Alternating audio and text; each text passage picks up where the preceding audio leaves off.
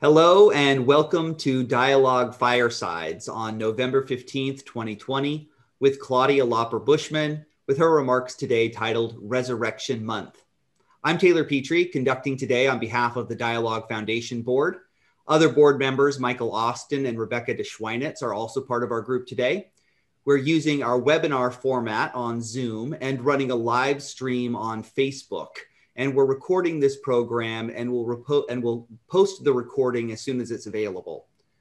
More than 50 years of dialogue content, articles, essays, poetry, and art is available online at dialoguejournal.com and also at JSTOR. These dialogue fireside, set, fireside sessions are posted on the Dialogue Journal YouTube channel and our podcast feed in your favorite podcast app and at dialoguejournal.com slash podcasts. If you're enjoying these sessions, please consider supporting Dialogue by subscription or, don- or donation. We will include the dialogue dialoguejournal.com address and a number that you can text in the chat for more information about donating. We're excited to host our second monthly dialogue fireside with our distinguished speaker. Claudia Lauper Bushman was born in Oakland, California, and raised in San Francisco, and considers herself a California Mormon, an independent variant of the Salt Lake City variety. She was un- unexpectedly given the opportunity of attending Wellesley College in Massachusetts, moving from the West to the East Coast. Her move facilitated meeting and marrying Richard Lyman Bushman, then serving a mission to the New England states before he returned to Harvard. Claudia graduated with a master's degree in American literature at Brigham Young University and a PhD in American studies at Boston University. The Bushmans have since collaborated on many projects, including a family of six children, 20 grandchildren, and two and a half great grandchildren. Claudia was named New York State's Mother of the Year in 2002. Always a Mormon feminist, she was the founding editor of Exponent 2, the editor of Mormon Sisters Women in Early Utah in 1976, and the co editor of the first women's issue of Dialogue in 1971. Her other books include A Good Poor Man's Wife, being the chronicle of Harry uh, of Harriet and Harriet Hanson Robinson and her family in the 19th century New England in 1979. America discovers Columbus, how an Italian explorer became an American hero in 1992 in Old Virginia, Slavery, Farming, and Society in the Antebellum Journal of John Walker in 2002, and Contemporary Mormonism, Latter day Saints in Modern America in 2006, and several others that occurred to her and asked to be written. In New York, where she has lived for 30 years, she taught American Studies courses at Columbia University and worked on church projects such as producing a concert in Carnegie Hall installing a temporary statue of Joseph Smith in the financial district, annually managing a living nativity scene with real babies, and producing the Manhattan Temple Jubilee with a cast of 2,500 in Radio City Music Hall. The Bushmans are now heavily involved in the Center for Latter day Saint Arts. Claudia has agreed to hold time for questions and conversation after her remarks. For viewers on Zoom, there's a chat function by which you can comment, ask questions, and propose answers. We ask that you be courteous and thoughtful in the chat. The chat room is recorded. We will follow the chat room and introduce questions and answers when appropriate. Our opening musical number is provided by Claudia's daughter in law, Harriet Bushman, in Kuwait, who wrote this motet, Wait on the Lord, for the Center for Latter day Saint Arts competition, Art in Uncertain Times, where it was one of the winners. The words are from the Psalms. Three of Claudia's sons and her daughter in law, Harriet, are among the singers. Our invocation will be offered by Richard Lyman Bushman, whom we've, whom we've introduced already, and our benediction will be offered by Cheryl Bruno, who is the director uh, uh, of resident life in Forest Hills Retirement Community. She's also an independent Mormon historian living the good life in Monterey Bay area of California.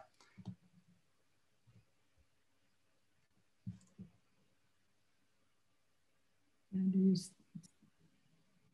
okay. And uh, you give you maybe 15 minutes okay. Our Heavenly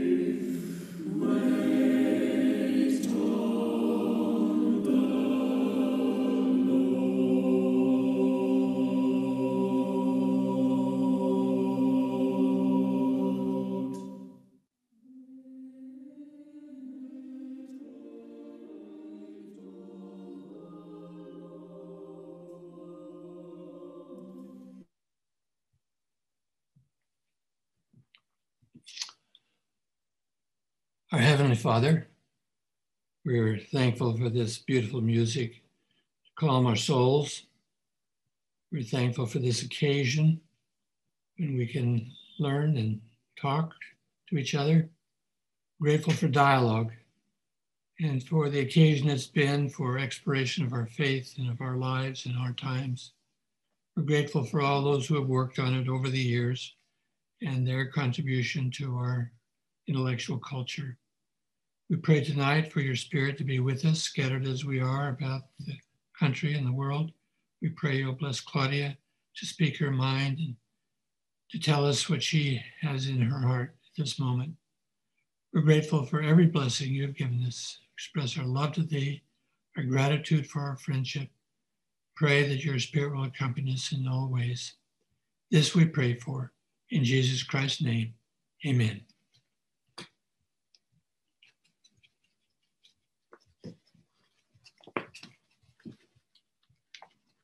I begin now, yes? I welcome this opportunity to say something about Easter commemorations.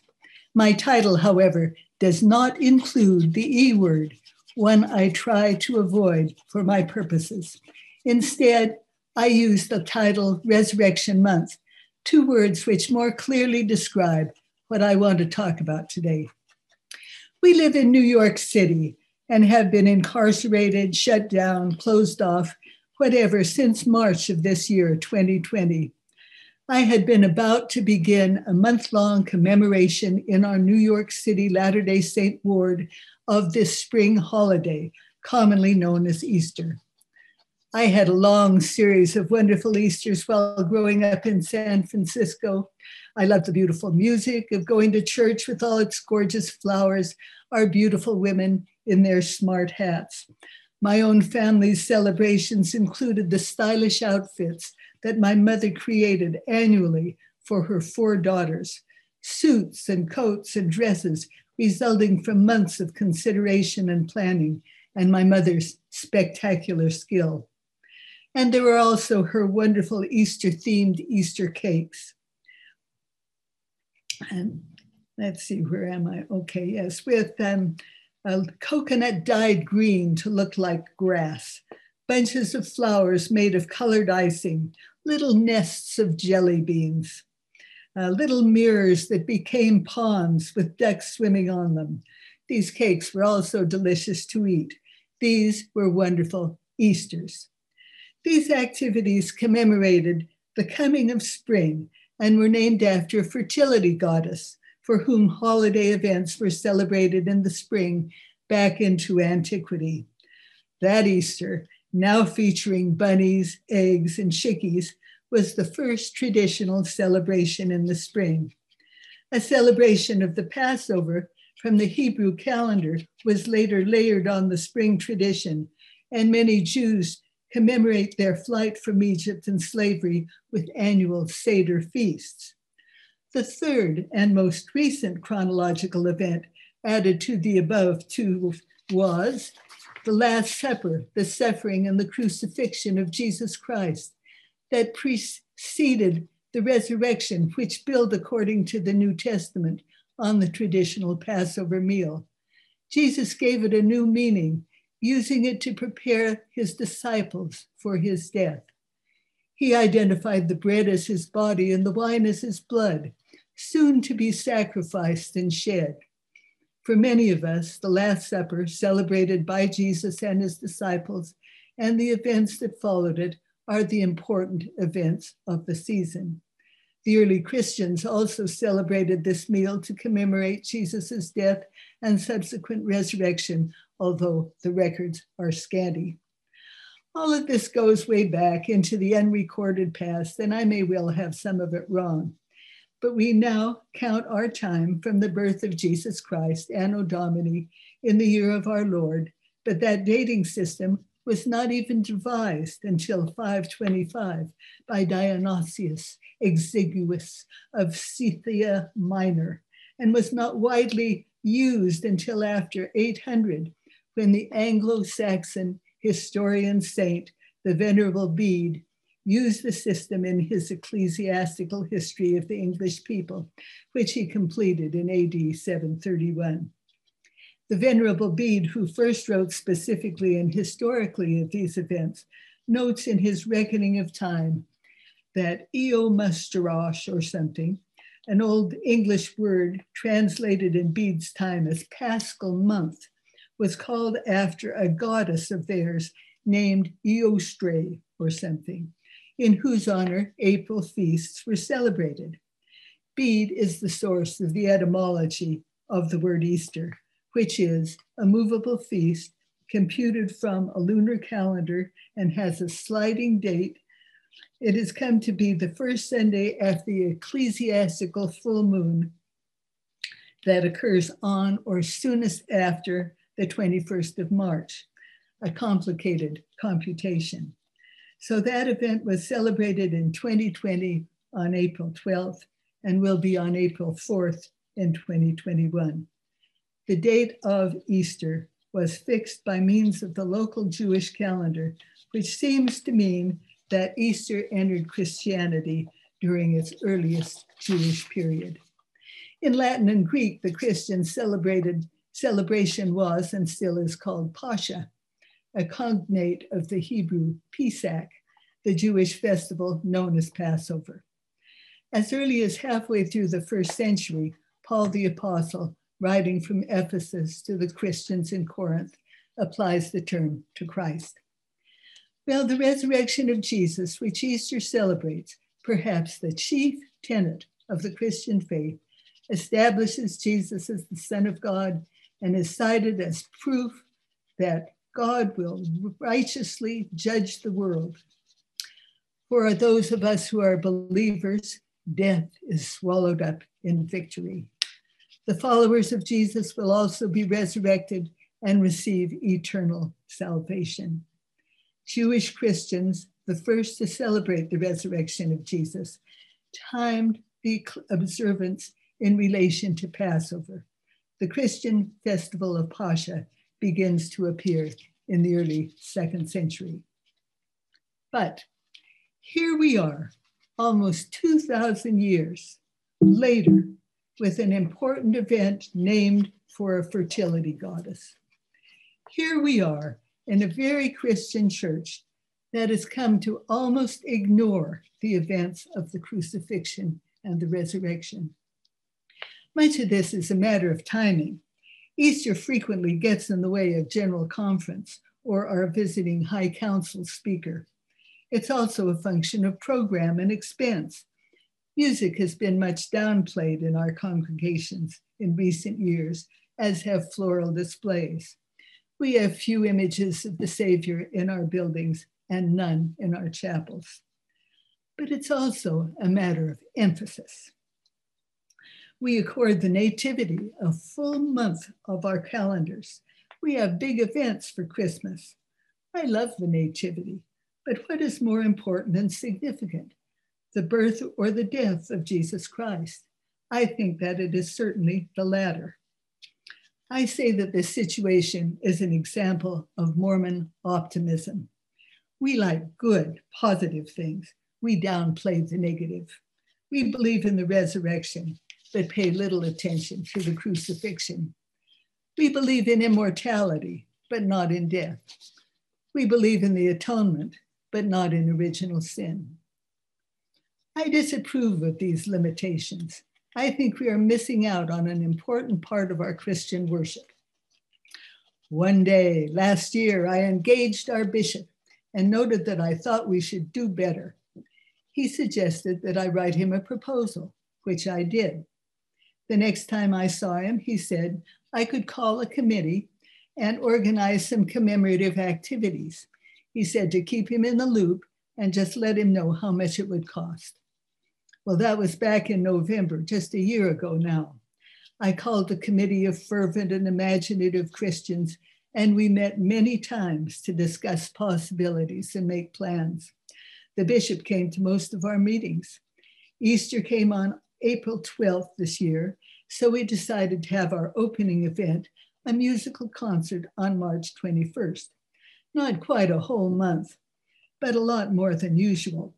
We begin our nativity celebration with a concert on the first Saturday of December. That's a long term tradition, so this was to be a parallel. Of course, General Conference came in the middle on Palm Sunday, a week before the big day. And of course, we share our building with two other very large congregations, soon to be three, which means that our access to the building is limited by time and date. And of course, our people are very busy. But we had three Sunday meetings.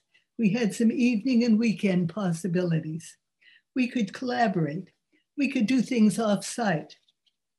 We took on assignments. We worked together. We tried to be practical. We did not want to be do, to, to do too much, and we tried very hard not to.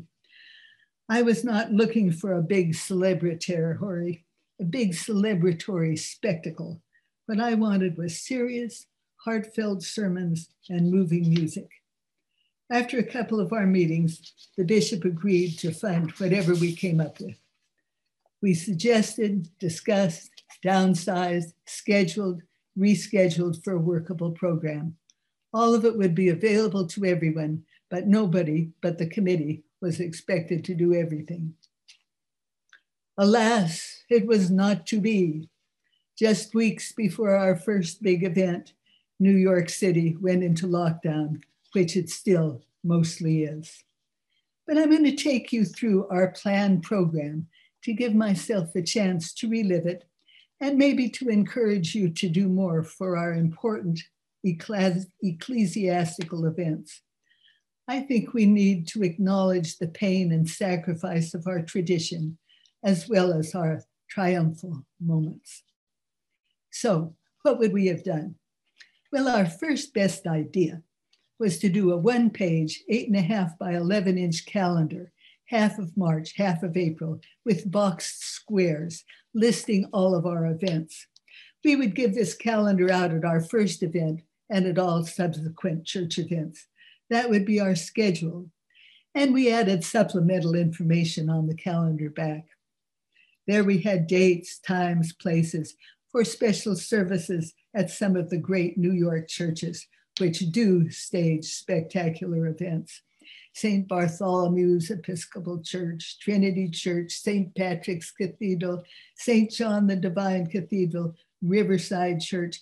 We have some really wonderful churches in New York. We also listed the smaller neighborhood churches near our chapel. We listed museums with their special exhibitions and collections and added the Easter Parade, Macy's Flower Show, and public Seder dinners we listed significant cemeteries. I wrote up a little pledge that members might consider during the Paschal season.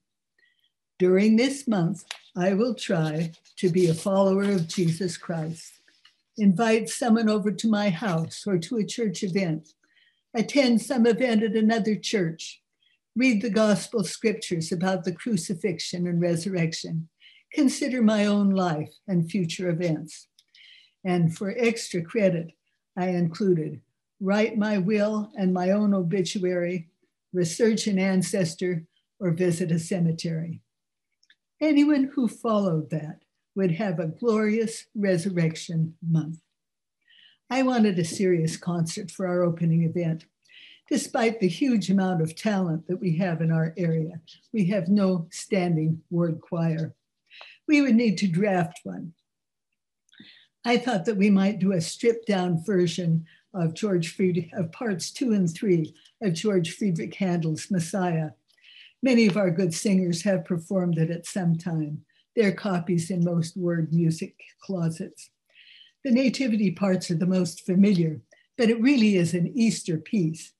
We could get some of our excellent soloists to do notable arias, and our pickup choir could prepare maybe four or five choruses.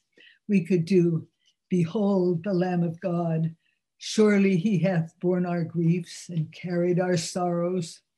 And with his stripes we are healed, since by man came death. They, he, it really has a wonderful libretto, perfect for the occasion. We could also try and do all we like sheep have gone astray, but that's a little more difficult. We would finish up with Worthy is the Lamb that was slain, if we could manage it, and certainly the Hallelujah chorus, uh, out of its proper sequence, but which is familiar and easy to sing. We'd hand out copies of this last piece and sing it two or three times through so that the congregation could join in and be part of things. We could have our young people uh, read important scriptures, past scriptural passages interspersed with the music. Maybe we could get the kids to memorize their scriptures. That concert with nice refreshments would make a wonderful kickoff. We had three Sundays for our services, and I asked a committee member to plan each with talks and music. I wanted the primary to sing twice and the choir to reprise things from the concert. I strongly believe in wide participation as well as in repeating music. Familiarity, I think, brings affection, not contempt. Again, I was not after spectacular effects, but serious efforts. Our second Sunday was a testimony meeting, but we could add some music and perhaps direct the testimonies to the theme. We couldn't use slides or films in sacrament meeting, but during the second hour of that testimony meeting, we planned a slide presentation and discussion of the life of Jesus Christ in art and scripture. This was prepared by a young couple with lots of technical expertise and art knowledge. Palm Sunday, the Sunday preceding Easter, and the Saturday preceding it were out, as it was general conference but we had Easter Sunday itself with our best speakers and good music. Then we needed something for the whole family, a big kids event, still on theme. We settled on a historical reenactment, an evening in Jerusalem with food, activities, program. We thought of replaying the Last Supper, but portraying Jesus is forbidden, although I do notice that he certainly makes appearances in church films we decided on an abstract portrayal that stopped before violent events. We would give out little bags of money to buy food and little gifts from stalls. We would sample traditional foods.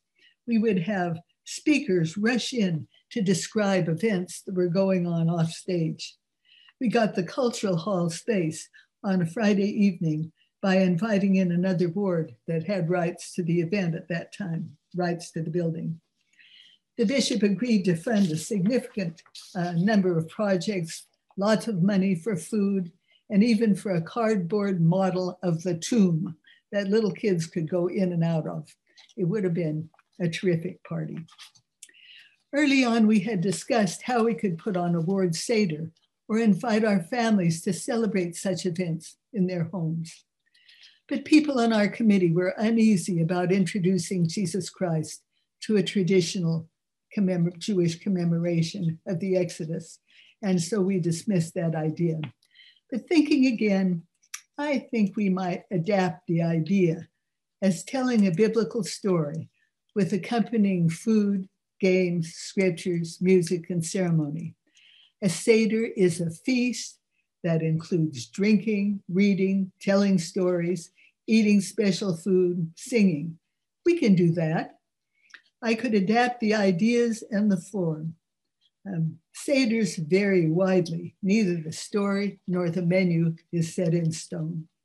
I could tell any story that I wanted to tell, substituting food and activities.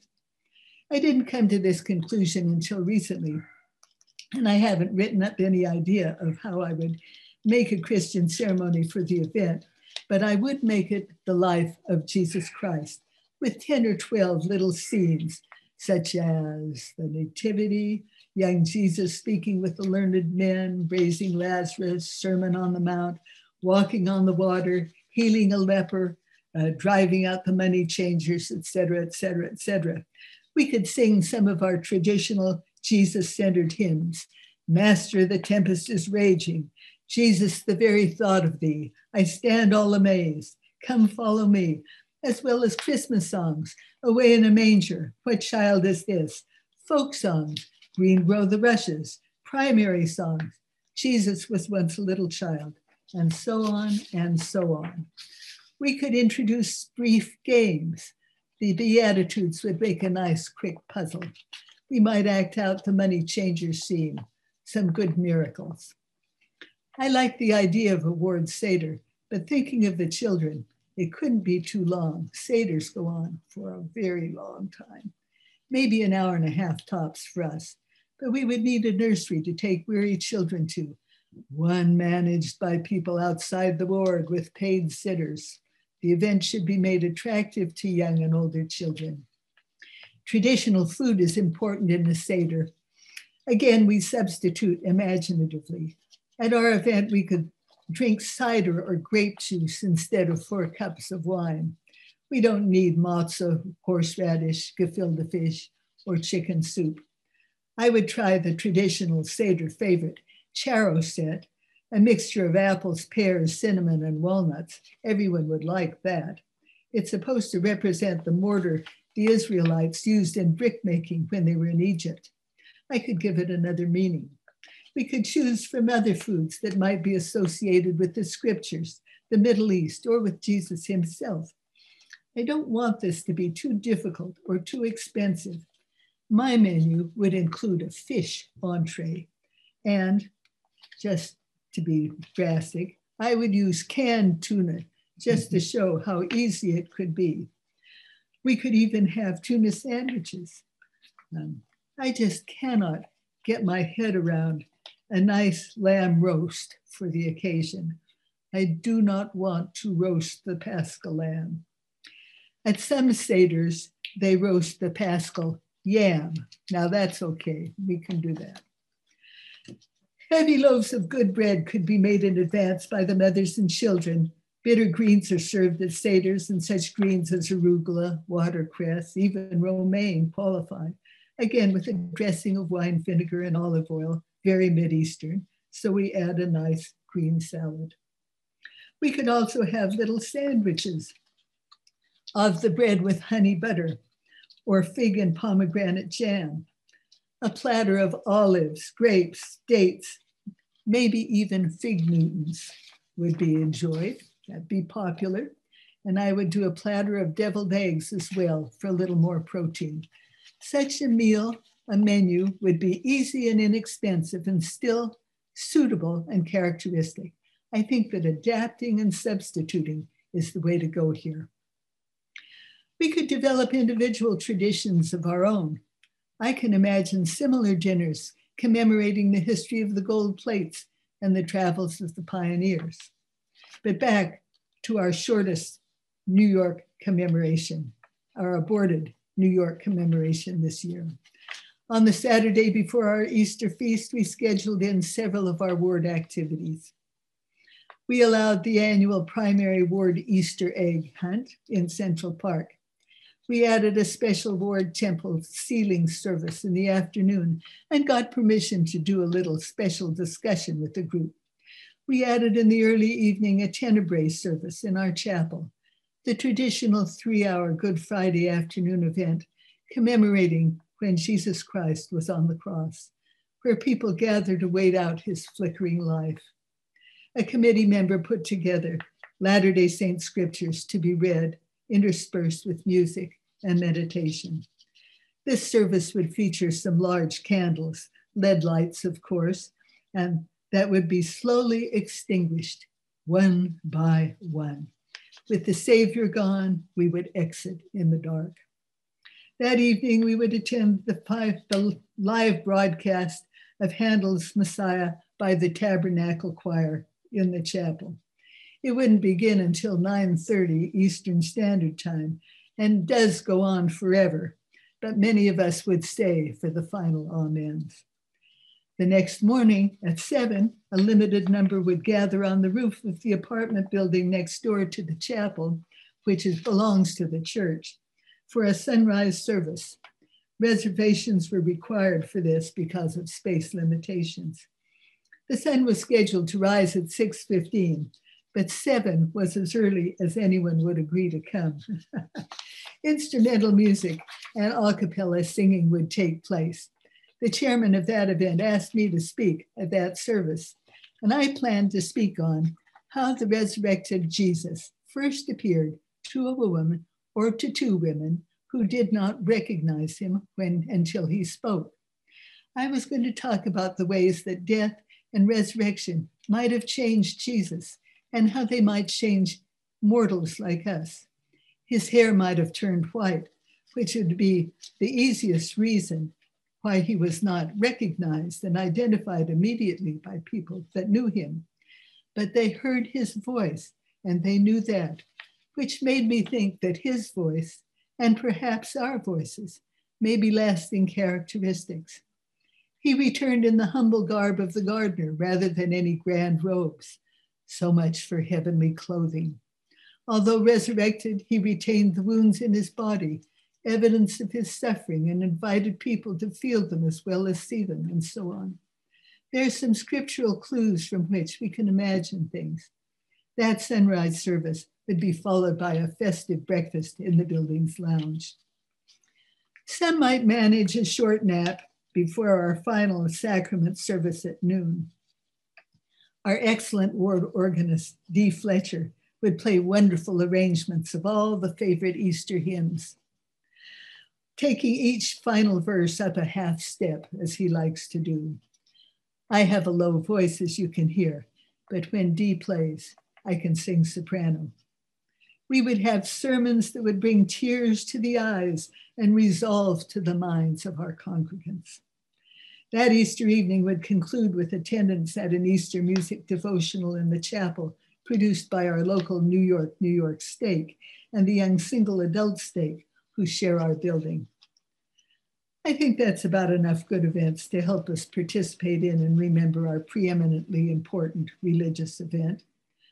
We hadn't gotten around to organizing field trips to the museums, gardens, and uh, cemeteries as we planned to do, which would have added richness to the occasion.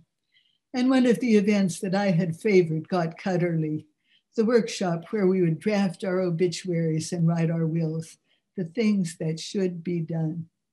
We would have forms and examples and helpful experts, and also a notary who could stamp our wills and make them official. But we can do that another time. So our grand program did not come off, but I still had the best Easter season I had ever had thinking about the gift of life and promise for the future that we have been given, reading the old scriptures, reliving the life and times of our elder brother and great teacher, meeting with brothers and sisters that I love and respect, and listening to their ideas. I have great gratitude for all of that. And it may happen again. I have a few new ideas to explore. Easter will be earlier next year, April 4th. I expect that Sunday will be General Conference. It's now November. It's time to get started planning. And I say this in the name of Jesus Christ. Amen.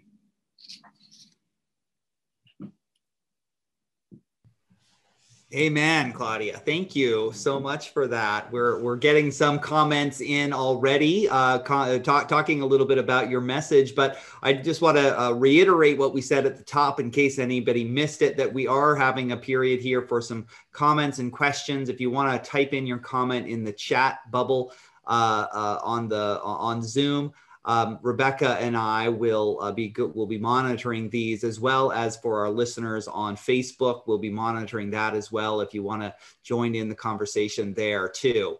Uh, let me just start by uh, by uh, telling you that yeah we, we've had a lot of people second your enthusiasm for uh, for this. I'll read a comment from uh, Bob Rees.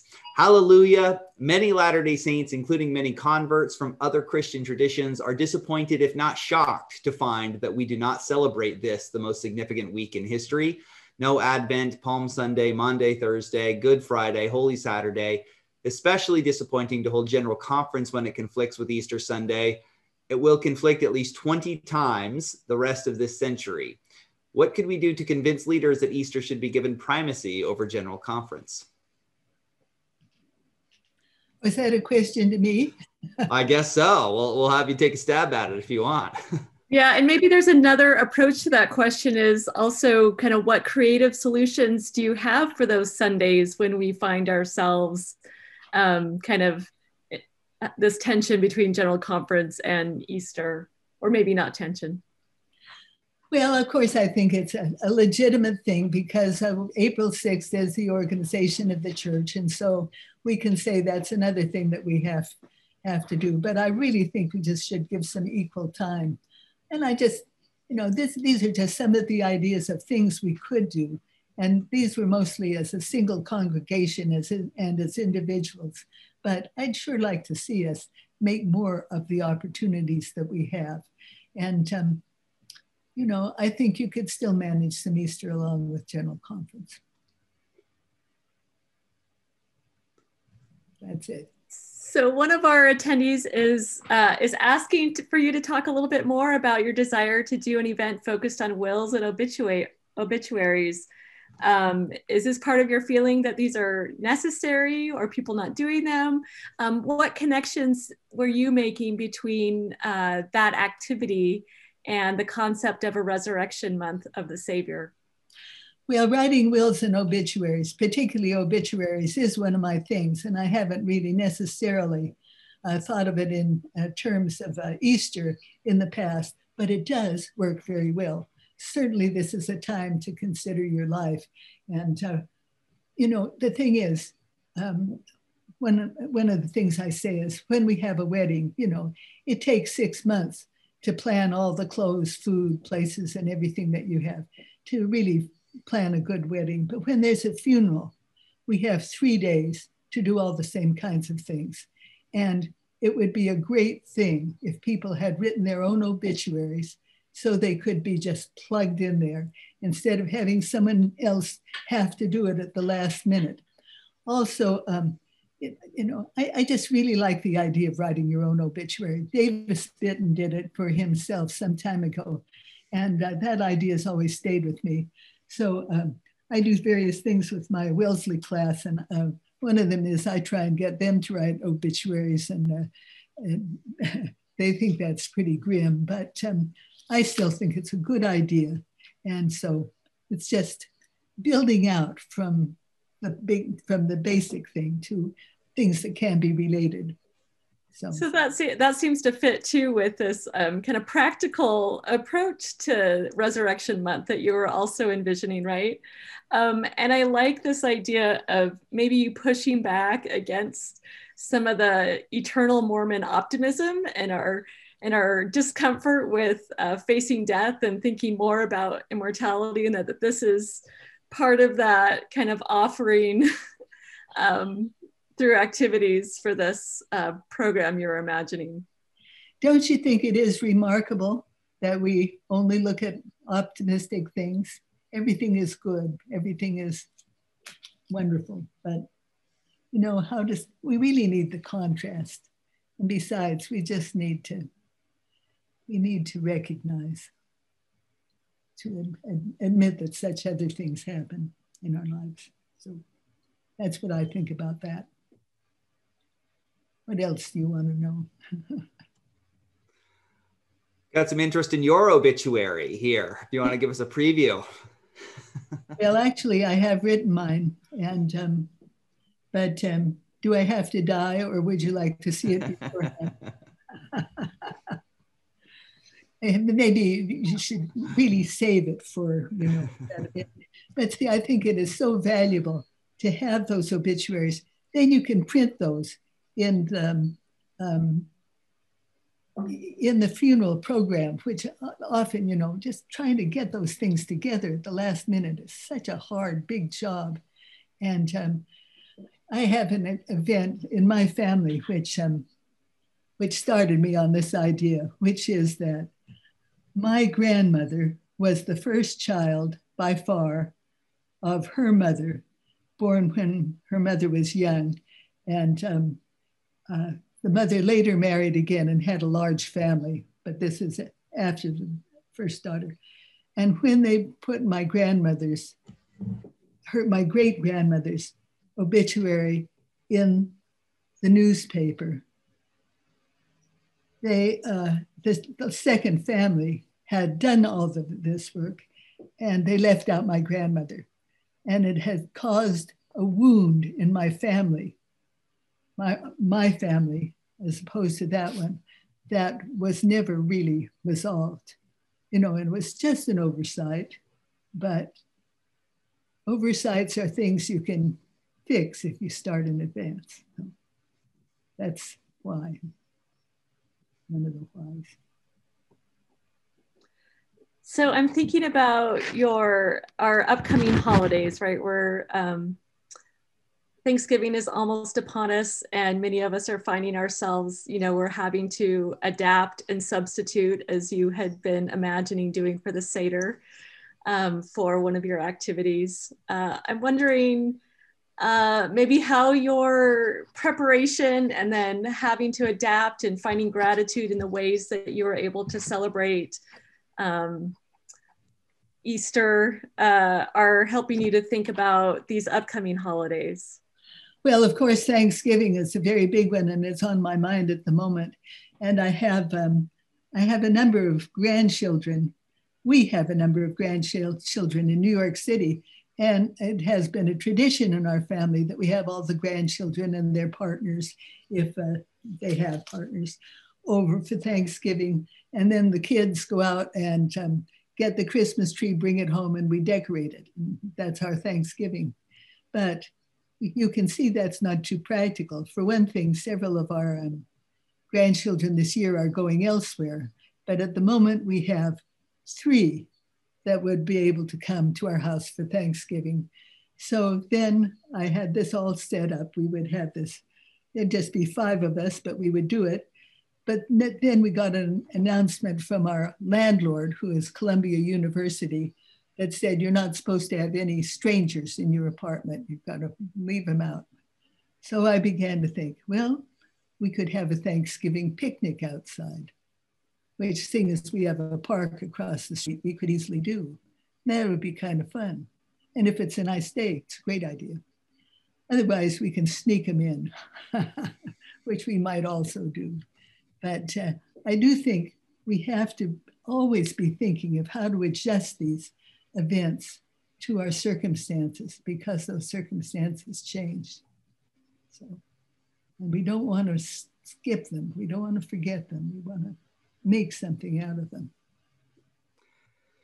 you're inspiring the creativity i think of a lot of our uh, listeners today who are who are excited about a lot of these ideas. Uh, one has noted that uh, that in our own tradition joseph smith um, experienced several visions in the kirtland temple and during holy week. He washed the feet of other saints during that week. We have these these uh, traditions in our in our own history of creative rituals there that that we can uh, that we can repurpose um, one of the ideas that uh, people have looked at is uh, thinking about um, uh, you know, coming back to this idea of conference when it's when it happens on the same day as Easter. To note that there are breaks between conference, and on the East Coast it doesn't start until noon. There's a, there's opportunities for potential uh, shorter services that could be held.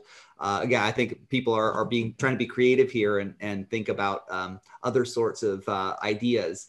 Um, one other question that, that uh, people have asked here is uh, uh, how you would adapt the Elijah tradition of the Seder uh, in, in, uh, in an LDS context.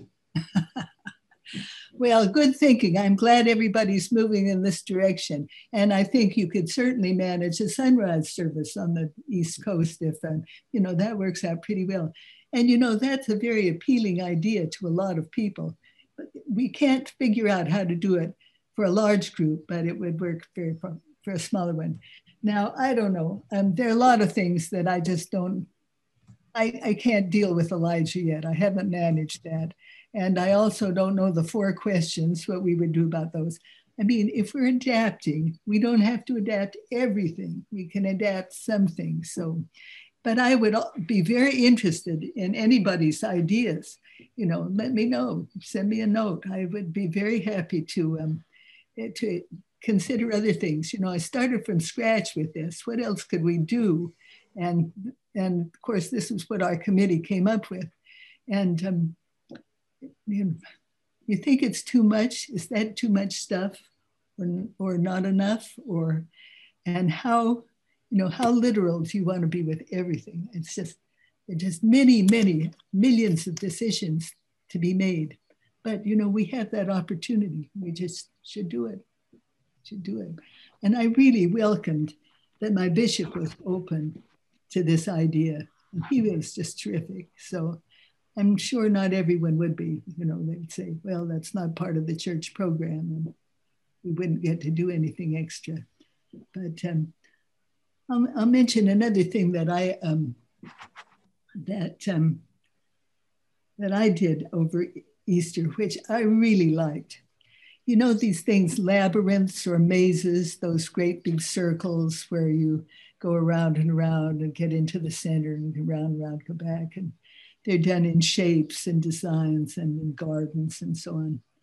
Well, um, I attended an Episcopal church in, um, in uh, Arizona where they had borrowed a huge maze labyrinth, a big round one.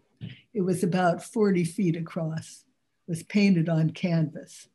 They had borrowed it from a camp and they invited everybody that attended this service if they wanted to, to walk the maze, which you could do. And they suggested that you chant a mantra while you walk this maze. And so I did that. And I really liked it. I really wish we could uh, paint a maze on the floor of our cultural hall or borrow a big piece of canvas and, and do that. And I think I just used as mine, and all shall be well, and all shall be well, and all manner of things shall be well. And it was just a great religious experience. But anyway, that's not everybody's style, but I liked it. We have we yeah. have folks on both Zoom and on Facebook asking if you could talk a little bit more about Jesus appearing first to women. Well, of course, I'm never any good at quoting specific scriptures, but is it Luke where he, where just one, well, we have two different versions.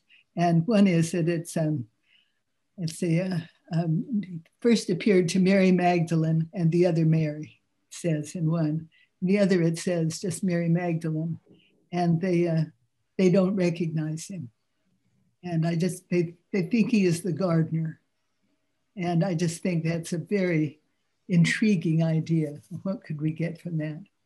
But um, that's really all I can say. But it is in the scriptures. I mean, we don't know whether it was one woman or one woman or two. What about their women, not men? And also, as my husband just pointed out, notice that it's to women and not men. This is one thing that women really have, that they were the first to see Jesus. So somebody pointed this out, and it's it's happening in my community here in Kalamazoo as well. Is the performances of Lamb of God. Uh, and uh, I don't know how widespread that is, but it's it's interesting that it's happening in, in this other person's community in the Bay Area uh, also. And these are often interfaith collaborations uh, that, that our ward at least has been involved in. Um, what do you know about those and, and uh, what, what do you think about those? I don't know anything about that. I don't know Lamb of God. Who wrote that? people who, who who've performed it would, would know if people want to maybe jump in here but it's uh it's a big choral and, and orchestra performance um and i think that there are even some acted parts if i if i remember correctly i'm often out of town whenever they perform it here so i, I haven't seen it but all uh, it seems like all of our ward gets involved in it and they perform it at a, one of the other churches in the area and um yeah rob gardner i guess is that the person that's uh that's the composer so well, I know we have several of uh, LDS um, cantatas or things that deal with the resurrection, uh, but you know, I'm an, a traditional snob. I just don't think you can beat Handel, and uh, he's got wonderful, wonderful words. And I've sung some of those, but I don't like them as much as I like the others. But I'm I'm certainly willing. I'd love to hear all those things. I really should uh, go to all and listen to them. I think music is um, is uh, one of the best ways to get into the spirit. So I loved you taking us through kind of your planning and some of the various things that you came up with. Uh, and I think it struck many of us just um, kind of how diverse you were thinking about different types of activities and both things that were happening at the ward building as well as in other spaces that were um, kind of bringing in uh, other celebrations of this season. Some folks are asking about um, adapting this kind of programming to wards with lots of African or Southeast Asian immigrants uh, or to other um, countries. Um, do you have any thoughts about that? And maybe kind of how you approached this, you know, in New York and, and thinking about different ways to, to, um, to bring in kind of LDS worship and belief with the larger um, celebrations happening. Well, I certainly approve of that, and I think we should be doing it. We um, it didn't come up particularly in uh, this congregation because we don't have that much extensive membership, and we were just trying from scratch to do something.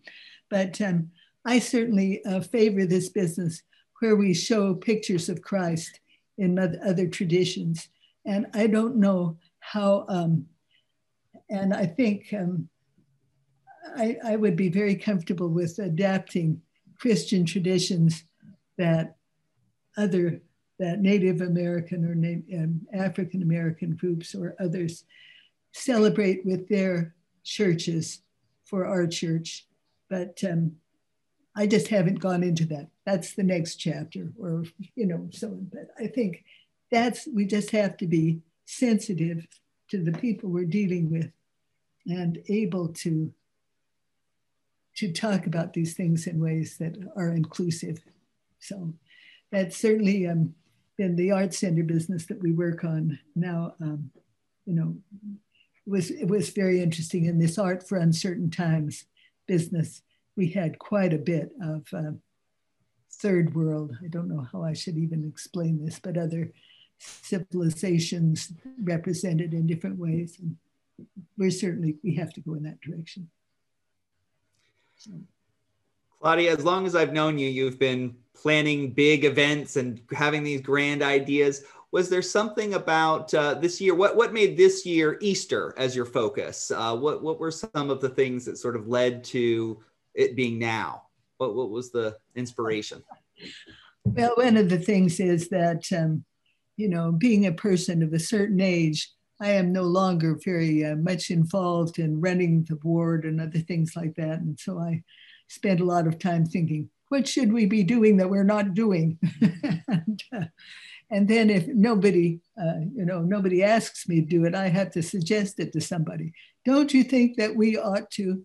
So, um, and of course, that's one of the most interesting things about the church to me is that we are in a position to do things that we're not told to do, that we can see the need for, and then we can work them out locally. Some of them are picked up nationally and so on. But um, I really, I really like projects.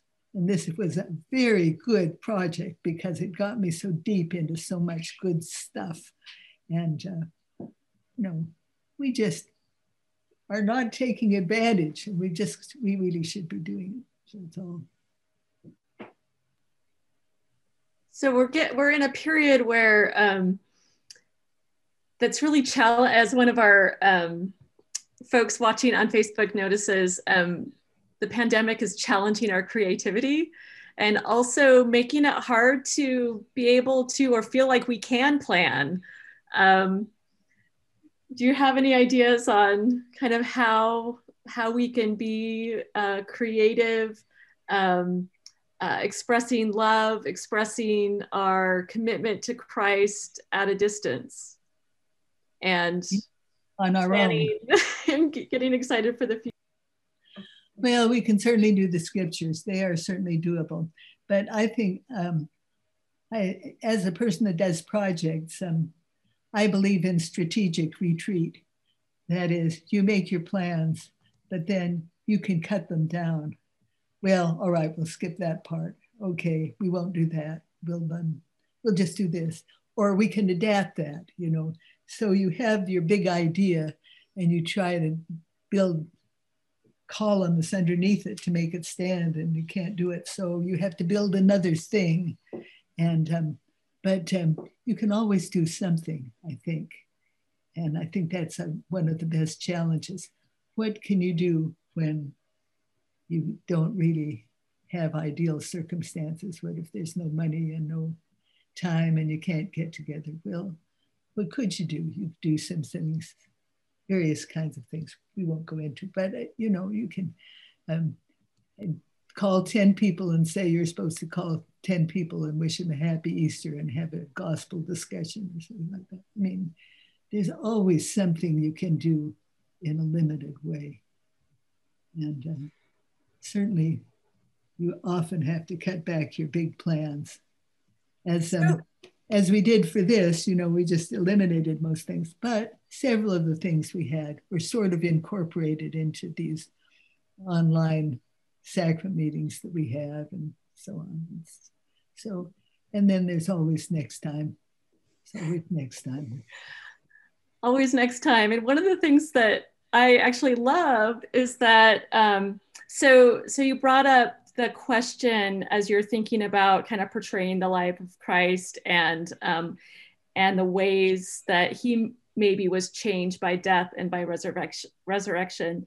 And you brought out the wounds are still there the voice is still there right? And some of these other things have changed. Um, mm-hmm. And i'm thinking about you had this big program planned and it didn't go out as as you had hoped. Um, other things got in the way. You incorporated some of that into some sacrament meetings and now today you've told us about it.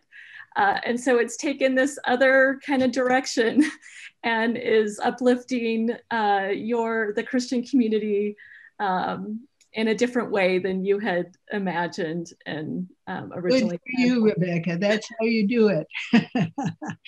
Re- revise, reinterpret, rewrite, but don't lose it. Keep it going somehow. So. We'll, we'll maybe do uh, one or two other questions here, and I'm going to give the privilege of one of these questions to what, what seems to be a family member here. Uh, there's a Bushman last name in our chat, so I'll, uh, I'll assume that there's a relation.